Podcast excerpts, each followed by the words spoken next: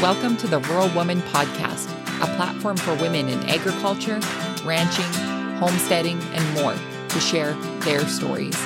I'm your host, Caitlin Dubin.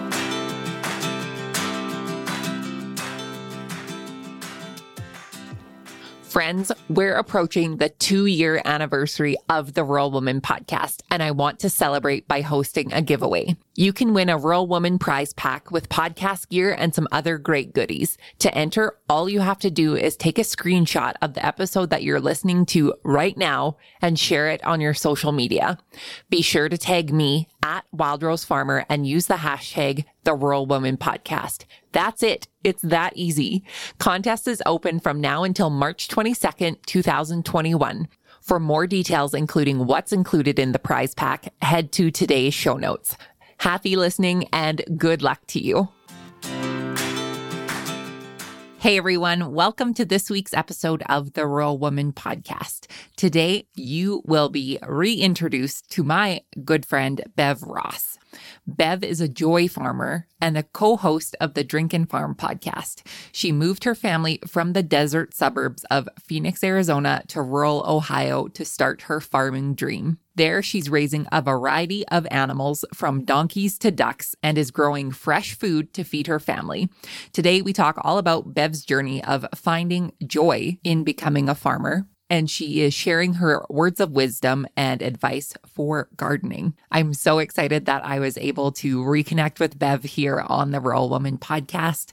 She and I have been good friends on the gram for some time now, and I got the inspiration of this episode from one of her episodes that she did with her co host Sam on the Drink and Farm podcast, all about starting your garden and, you know, what gardening means to Bev and all of the good things that you're going to hear today on the episode. And I thought it was a great time to release this one because we are so close to the first day of spring, which I know I myself am really looking forward to.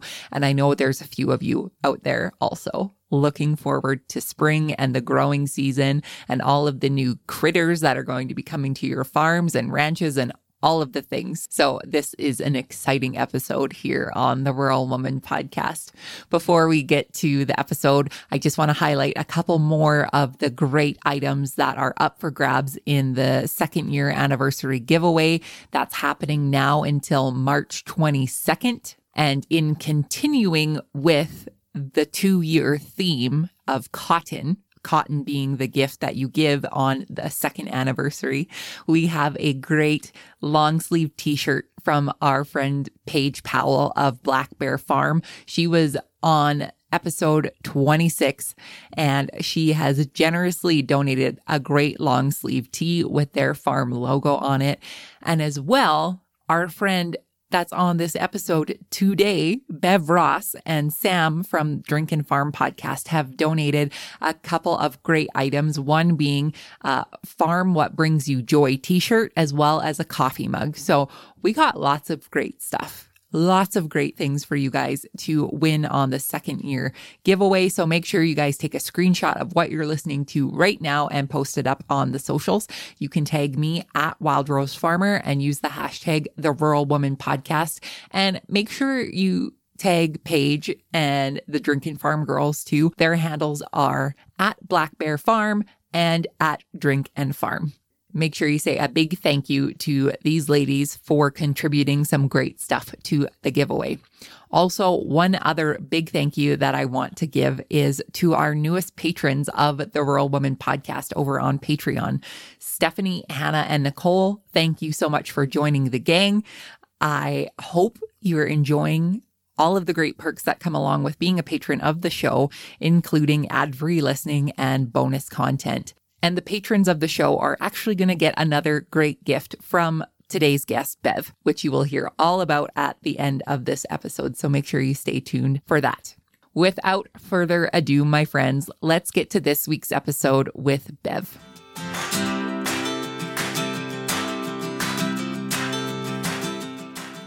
Oh, hey there, Bev. Oh, hey there, Caitlin. I'm sorry. I just really had to do that. And I was actually hoping you might screw up and say, Hey, Sam.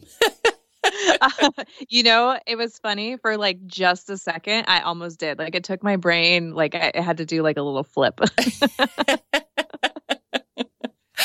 Bev Ross, how are you? Oh, I am doing wonderful today. What about you? I am doing very well. Thank you so much for joining me today on the Rural Woman podcast. I am excited to be chatting with you again here on the show. Oh, and I'm so excited to be here. This is going to be fun. Yes, we're going to talk about something that is near and dear to your heart, and it's growing on mine, and that is gardening. Ah, yes. I'm so glad to hear that it's growing on your heart because I think everybody should grow something at some point.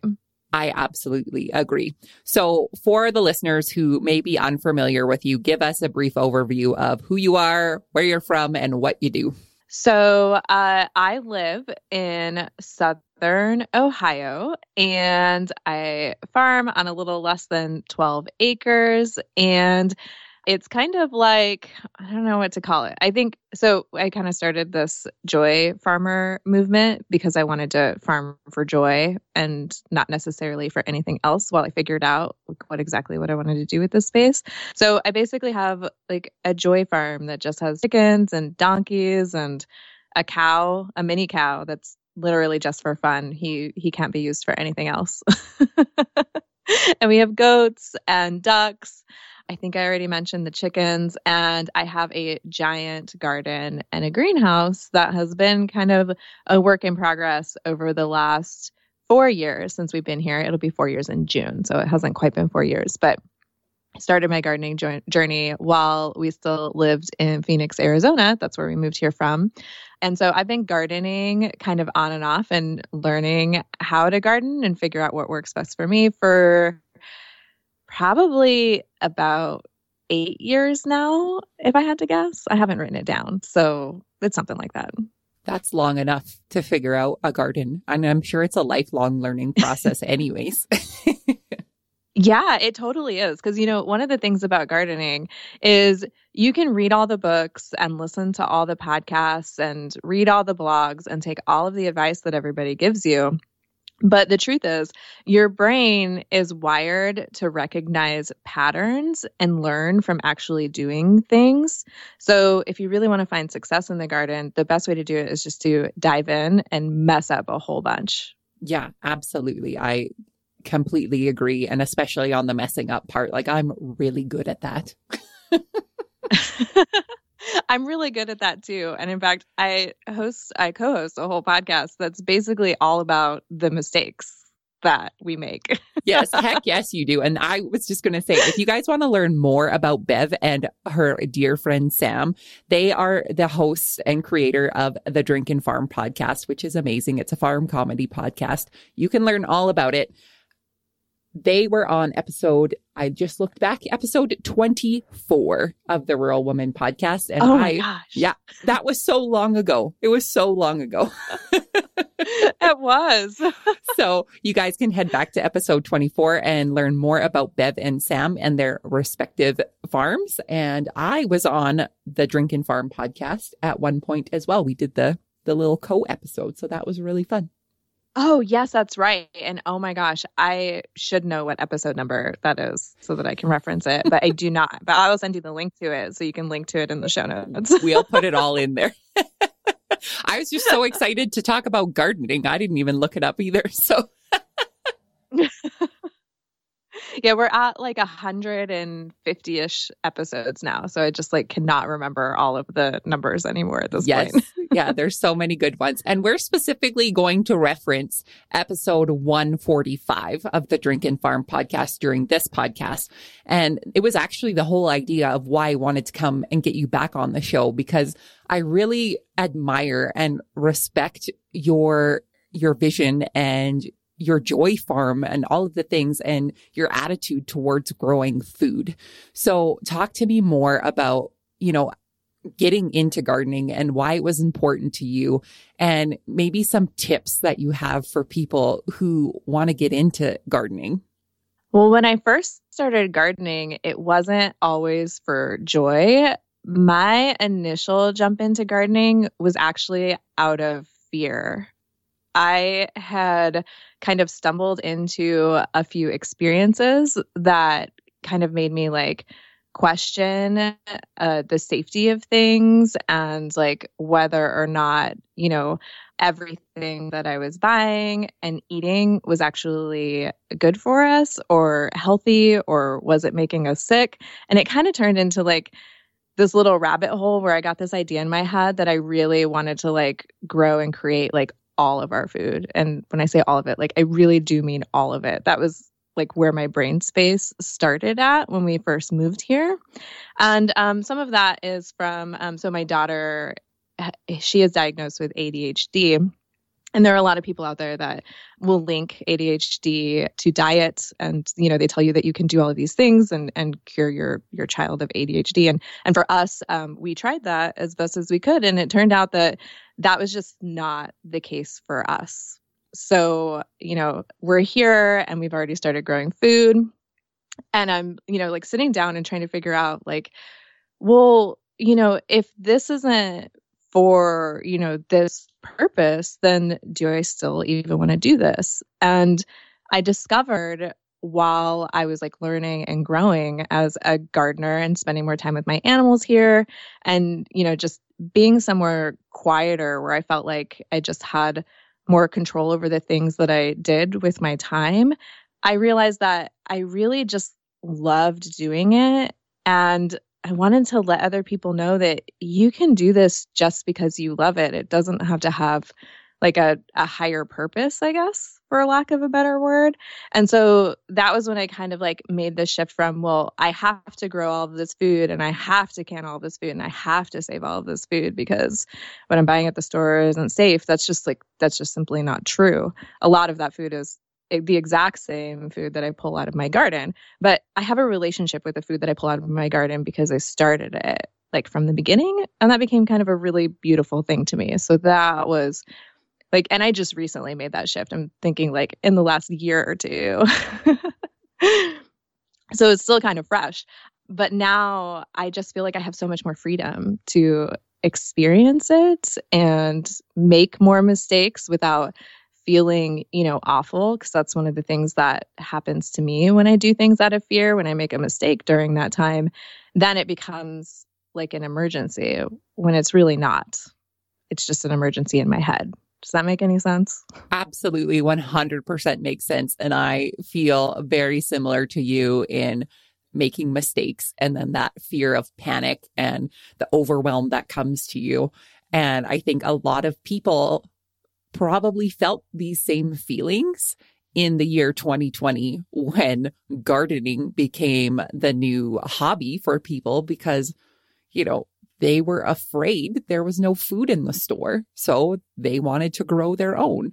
And I think there's a lot of people that have continued this journey into gardening even into 2021. They found solace in growing the food.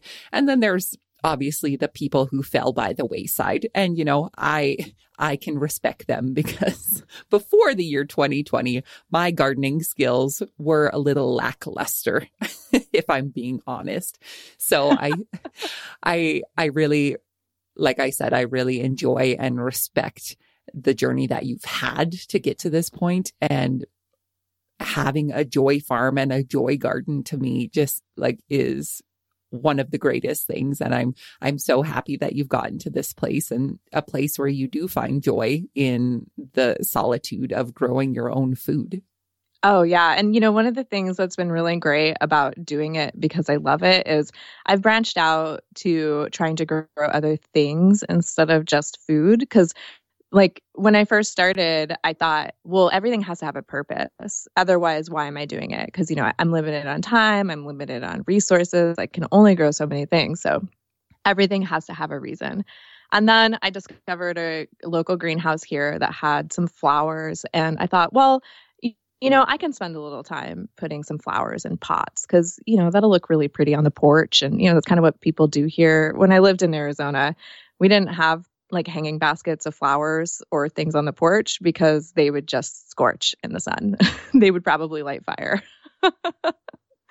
so uh, I started with just like a handful of flowers and I realized how much I loved doing that. And so this year, I think I've actually ordered just as many flower seeds as I did vegetable seeds because I really want to branch into growing flowers for in front of the chicken coop and growing the flowers that I put in my basket because I can buy those from the local greenhouse. But like I said, I feel like I have a connection with things that I kind of like took, you know, from seed and created the whole thing uh, start to finish myself. It feels really special. And I feel kind of a pride in that also. It's like I took the time and and I did this and it's not necessarily that I just took the time and I did this. I told myself that I wanted to do this and that this was important to me and I followed through with it. So it becomes like a fulfilled promise to myself which just, you know, kind of internally feels really great. So today i'm actually after we're done talking i'll be starting some flower seeds as one of the things that i'm working on in my garden and i'm just really excited for those because i have tried to grow flowers before but just kind of like haphazardly like it just like take the seed packet and kind of like dump them in the garden and see what they do and it doesn't turn out very well all the time when you do that. And so now like i watched videos on how to like very specifically plant flower seeds and some of the flower seeds that I purchase. And so I'm, I'm trying really hard to be really intentional about finding success in those things that I want to do and the things that are important to me. Totally, totally.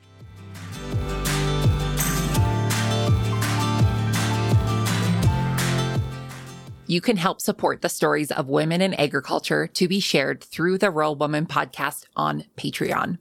What is Patreon? It's a membership based platform that helps fund and support creators like me to create and produce content like this that you all love. New to the Rural Woman podcast Patreon is ad free listening and patron only bonus content and exclusive episodes. Learn more and join the patron gang today at patreon.com slash the Rural Woman podcast.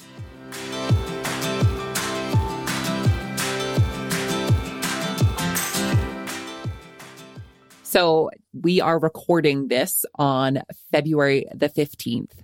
My plan is for this to come out when it is the first day of spring or the first week of spring. And we're going to be so excited because it's going to be warm and lovely everywhere in the world. I can just imagine this as I'm looking out at my snowy lawn right now. oh my gosh. And I am currently looking at more snow than I have ever seen in my entire life. yes. So we are looking forward to spring, both you and I. yes, very much so. So tell me how you decide what you're going to grow in your garden. So, one of the ways that I started deciding what I wanted to grow in my garden is I wanted to find things that we liked and things that we used most often in the kitchen. And this is for my vegetable garden. And the way that I did that was I actually took a look at some of our favorite like family recipes and listed out all of the fresh or vegetable ingredients that were in them and I tried to figure out if it was something that we could grow here like does it grow in my zone? Can I get a hold of the seeds? Do I want to grow that thing? Do I have space for it? And I did that with several different meals and I found like a pattern to a the type of ingredients that we really like. It turns out that like we have dozens and dozens of of recipes that we use as the family but they all kind of repeat a lot of the same things. So that makes it really easy. I'm like, oh, sweet. Like if I can successfully grow green peppers, I can take care of the green peppers for, you know, these five or eight recipes that that we eat as a family, which is something really cool. And so um, I added all of those things to my wish list and kind of decided if they were things, you know, that we really had the capability of growing and it turns out that a lot of them we totally were capable of growing.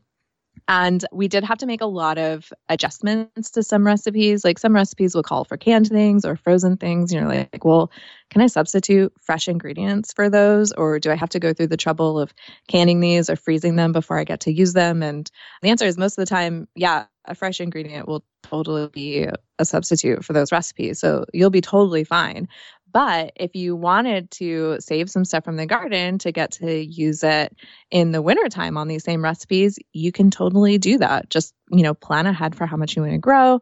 And then, you know, you can freeze all your green beans or can all your green beans or whatever it is that you want to do it turns out that me personally, I'm a freezer kind of uh, garden saver. I don't spend a lot of time in the kitchen canning in the summer because at that point, I think I'm just so exhausted from the gardening. I just, if I'm not going to be outside in the garden, I want to be in the hammock with a beer, not in the kitchen. right. Absolutely. I feel you there. And I just think like, preserving the food that you've worked so hard to produce is so important because you're not going to be able to eat like however many pounds of carrots or potatoes or whatever it was that you grew all in one shot or your green beans or whatever it is. So I think that for me has been the biggest struggle is knowing what to do after you pull it out of the garden. So what are some of your tips for your preserving and, you know, throwing them in the freezer? Are you doing anything special to your produce before you put it away or is it able to just go right in the freezer?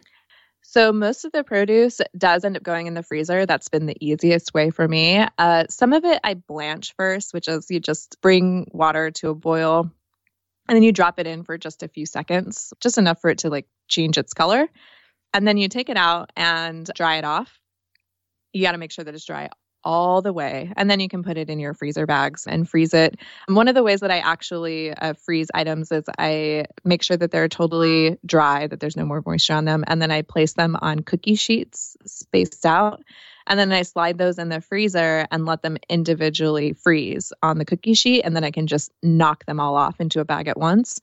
So then when I go to like reach in for, say, like we grow a lot of blackberries here and raspberries, I go in there to grab a handful of blackberries or raspberries. They're not all stuck together. I can just get a handful of them because they're all individually frozen, and that seems to work really well.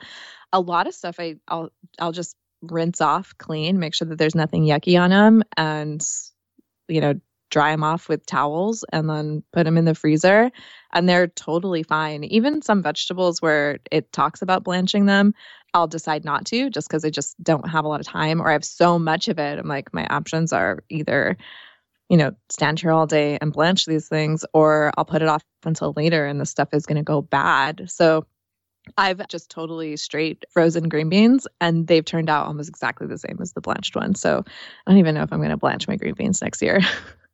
save myself some time.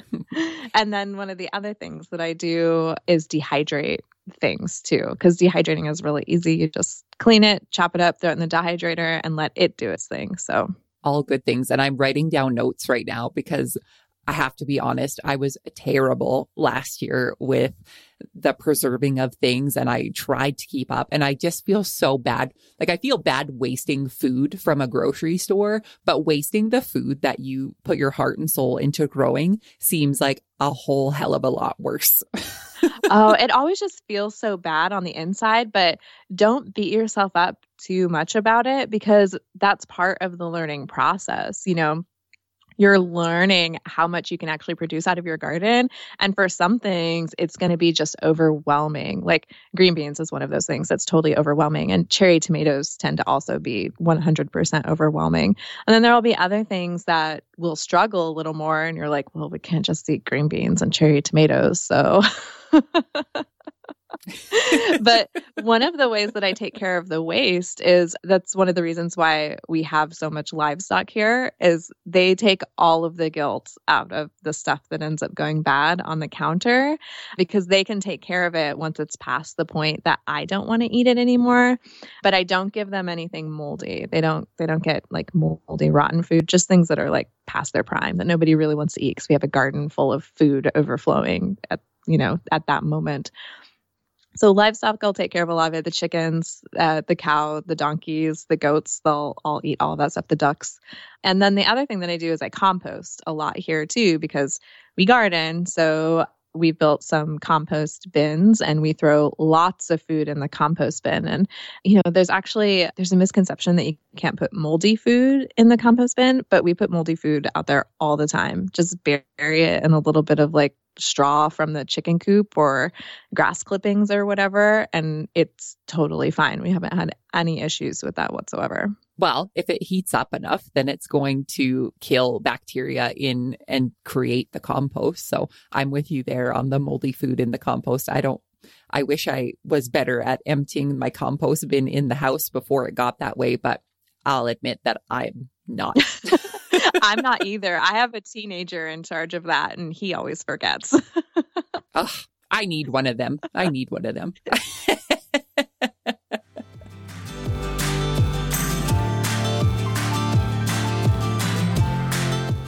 You have heard me tell you all about the amazing benefits that come with being a patron of the Rural Woman podcast through Patreon, but I wanted to share with you a few testimonials from the patron gang themselves.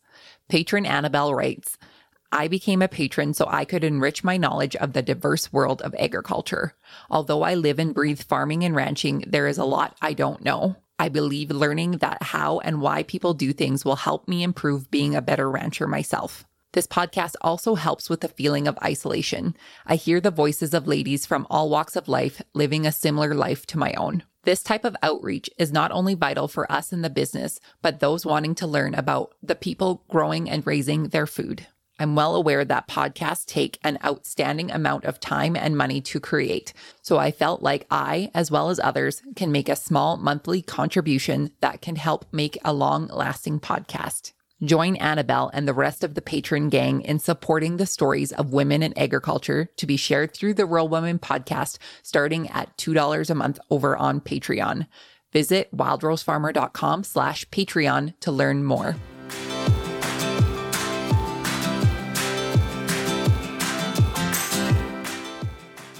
So you mentioned that you have a greenhouse and then you have the outdoor garden as well.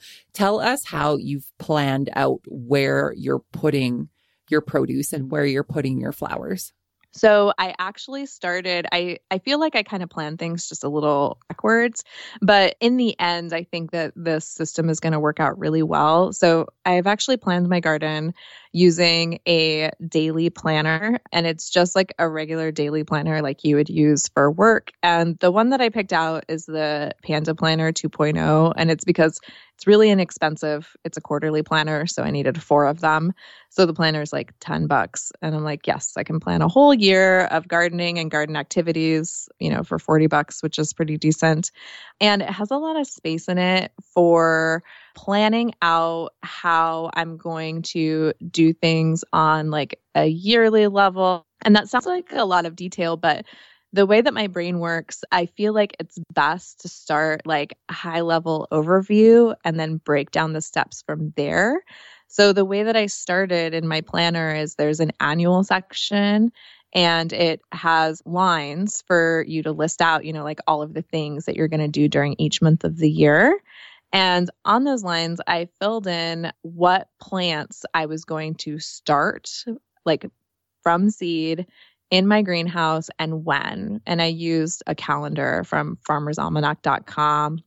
It'll tell you exactly when you want to start things, if you're going to start them from seeds and then transplant, or if you're going to direct sow them based on your zone. So it's really handy. So I was able to take all those dates. I put them all down in the annual section. And then I looked at it and I was like, oh, cool. So for my garden, I want to get started on seeds in February so that they are large enough to transplant when the last frost is passed and, you know, we'll be good to go. And I can see like exactly how many things have to be started when. And it helps me like plan out when I was going to do my big garden days, number one. And I actually took a lot of PTO days in March because that's my biggest gardening month, or at least that's my biggest seed starting month, like by far is March. And then I can take all of that information and kind of break it down by month and then week so that I can get into like the nitty gritty of what really has to be done. So, like, I know that I want to start so many seeds in February and March. Like, what all do I need to start those seeds? Do I need to order any supplies? And, you know, and I'll plan out within my planner when I'm going to order and buy all those things, when I'm going to make sure that everything's all set up. And that helps me stay organized that I know that I'm ready to do those things when it's time to do them. Right. That is so smart to be using something as easy as the Farmer's Almanac website to be going through and it tells you exactly when uh, to start your seeds and if you're direct sowing and all of the things.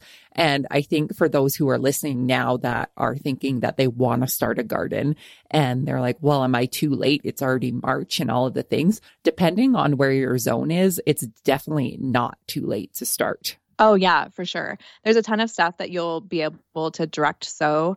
And you know, I also use my planner to I I put in the dates that things needed to be transplanted as well in there.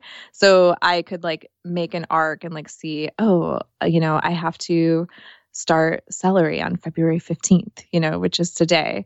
And then I also wrote down when I needed to transplant it. It doesn't get transplanted until May 4th. So I'm like, all right, I know that that thing is going to have to live in the greenhouse until that date. So then I like, you know, make a note like, all right, these seeds are going to have to live in there for a really long time. And, but I know when they're going to go out.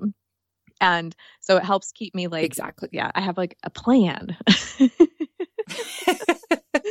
and I think that's probably like, one of the most important things that I found with gardening and almost like therapeutic is just sitting down and looking online at the almanac calendar or if you have any gardening books and stuff and just reading about gardening while it's really cold outside. I think that's probably something that's helped me get through this winter is uh sitting at home in the snow and cold and not being able to go on vacation, but I get to plan my garden. So that's kind of my saving grace. Oh, yeah, for sure. And one of the other things too that you can do inside your planner is the back pages are all dot grid pages. So I actually drew every single one of my garden beds out to scale.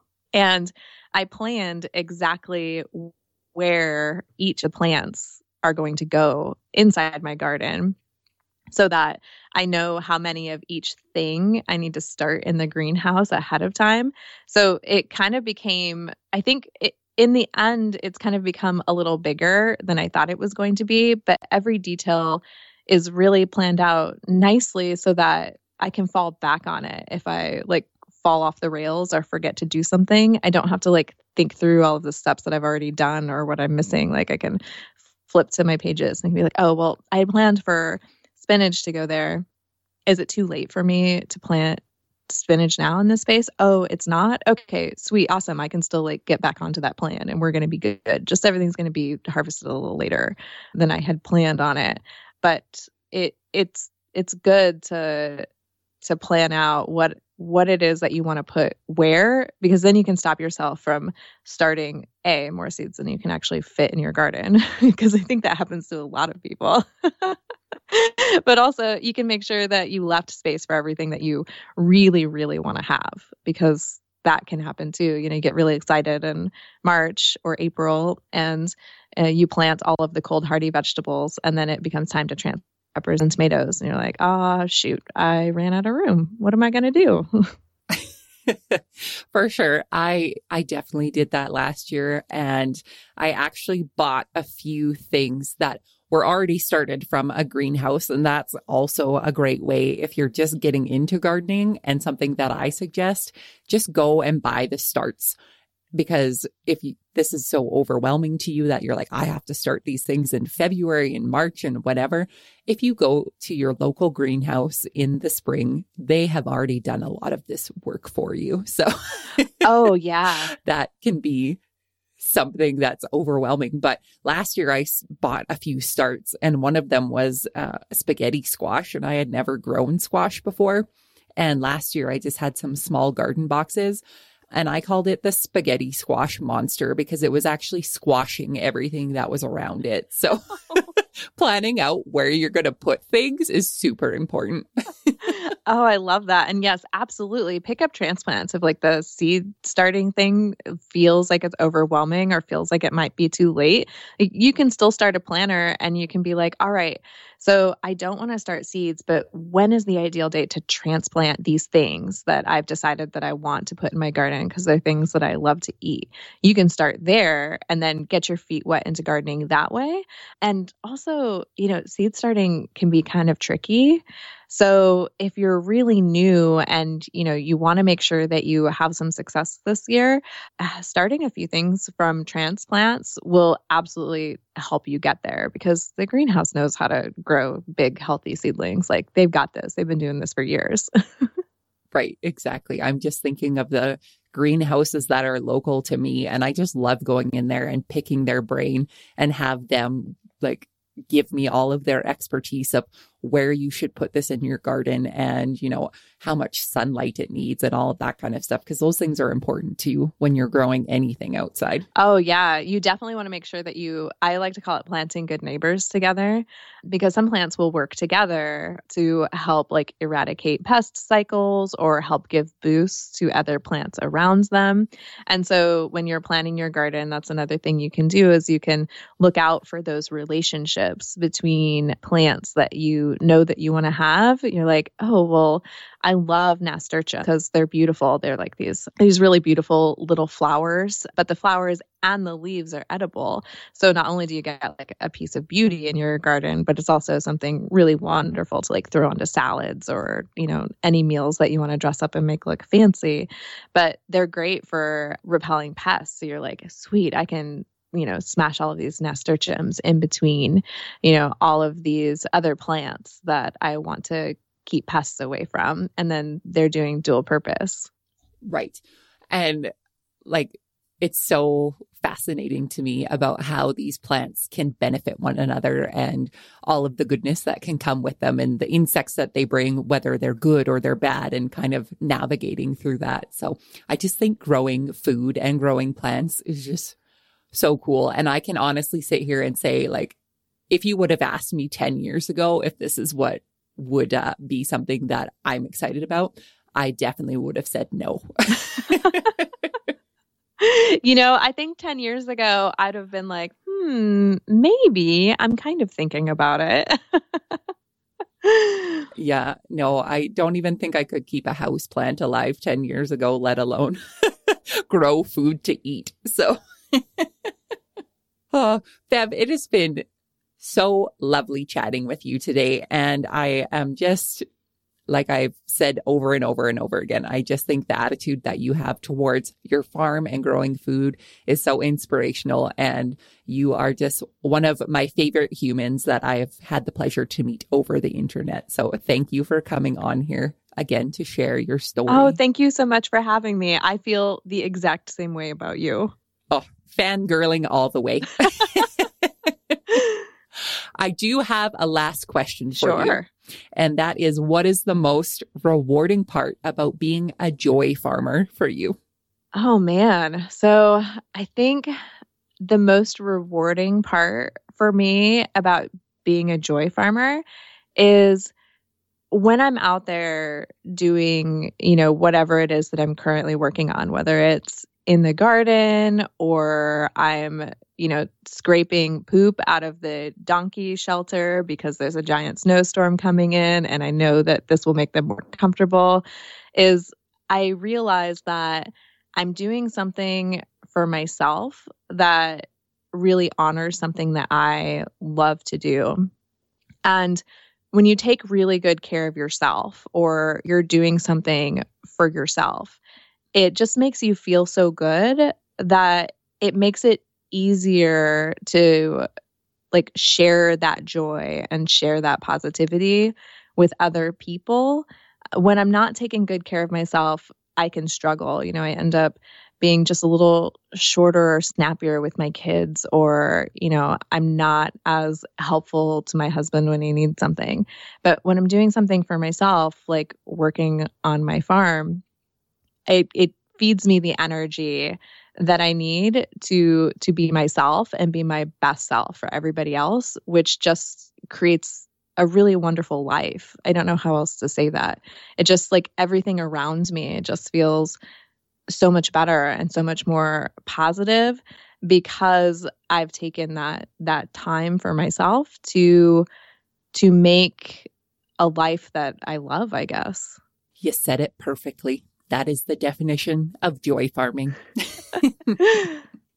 so good. Well, for the listeners of the Rural Woman podcast, Bev has offered the patrons of the podcast a very special gift that she also offered her patrons of the show. Do you want to talk a little bit about your planner pages? Oh, yeah, sure. So I actually have the planner and it is still a work in progress. So I've made a few updates to it. But what I'll do is I'll take images of the pages and we will upload them into the Rural Woman Podcast Patreon page so that you can take a look at them and you can use them to kind of build a garden planning system that will work for you you know, my system might be just a little too intensive or look like it has too many steps, but you can take a few of the pages and kind of run with them and make them your own, especially the pages where I planned out the garden. You can see, like on those pages, I actually wrote exactly where each plant was going to go, but when it needed to be transplanted in the garden. And I also already looked into it and made sure that I put plants next to each other that were good neighbors. So you can kind of take some of that initial work out of starting a garden out. So hopefully it won't be so overwhelming and you can find some good success in your first year. That is so helpful. And I have looked at these pages and I have taken notes from these pages so we don't have the spaghetti squash monster occurrence happen again. oh, good. I'm so glad to know that they've been helpful. yeah, totally. They totally have. And thank you again for allowing me to share that with the patrons of the podcast. I really appreciate that. And I know they will too. For the listeners who would like to connect with you after the show, Bev, where can they find you online? So you can find me on Instagram. I'm at Ross Roost Farm on Instagram, or you can follow our podcast, which is at Drink and Farm, at Drink and Farm on the Instagram. And you can also go to our website, which is www.drinkandfarm.com, and that'll take you to all of the cool info about the podcast and all of the cool things that we're doing over there. You guys are doing so many cool things with the podcast, and I am one of your biggest fans. Aw, thanks. Thank you again for coming on the show today, Bev. I really appreciate it.